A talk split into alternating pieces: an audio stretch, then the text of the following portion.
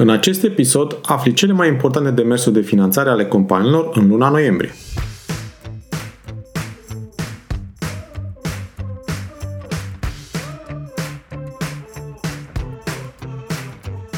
Te salut și bine te-am găsit la Smart Podcast, primul podcast din România dedicat finanțării afacerilor. Sunt Adi Ploscaru și misiunea mea este să ajut companiile să crească și să se finanțeze sănătos. În acest podcast stau de vorbă cu antreprenori și finanțatori remarcabili care împărtășesc din experiențele proprii pentru a te ajuta să-ți crești sănătos afacerea. Sunt nerăbdător să-ți fiu și eu alături în această călătorie, oferindu-ți săptămânal vitamine audio energizante. Vei afla nu doar informații despre cum să asiguri finanțarea potrivită necesară creșterii la timp și în cele mai bune condiții, dar și despre cum poți construi afacere cu rost, creatoare de valoare. Bun venit la podcastul Smart Podcast!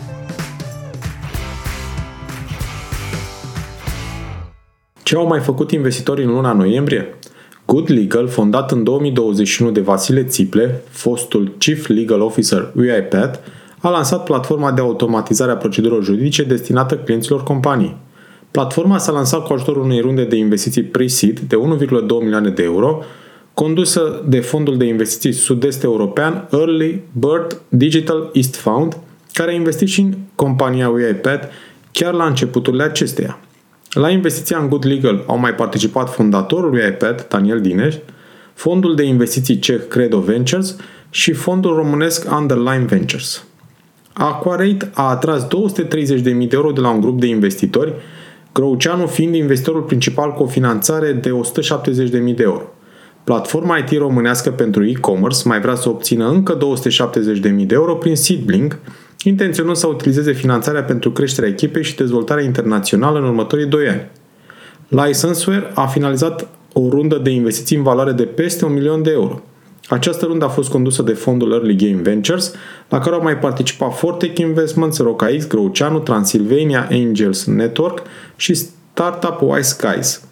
Startup-ul bucureștean oferă companiilor o soluție software pentru reducerea costurilor IT și vrea să utilizeze finanțarea obținută pentru dezvoltarea produsului său și pentru extindere pe piața globală. La Bursa de Valori București sunt doar aniversări și nicio listare. Oare avem ceva mai multă mișcare la finanțările nerambursabile? Programele de eficiență energetică s-au plângit a doua oară, că nu prea a depus nimeni proiecte la cum arată ghidurile.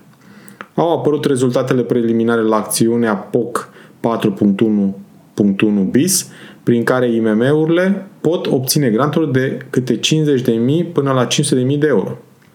Firmele și ONG-urile românești din sectorul cultural, inclusiv cele de producție video, foto, organizare de evenimente, edituri, vor putea obține de la stat ajutoare de maxim 200.000 de euro fiecare printr-o schemă de finanțare publicată în monitorul oficial. La digitalizare nu a mai zis nimeni nimic din octombrie încoace. Că vorba aceea am așteptat 2 ani și jumătate ce mai contează câteva luni în plus. Să fim sănătoși și să ne auzim cu bine în 2023. La mulți ani! Îți mulțumesc pentru că asculti Smart Podcast, un podcast despre finanțare cu rost pentru afaceri prospere.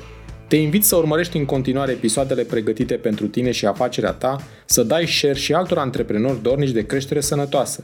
Nu uita să dai subscribe pentru a fi anunțat când poți asculta un nou episod despre finanțarea afacerii. Hai să creștem împreună, chiar aici, la podcastul Smart Podcast.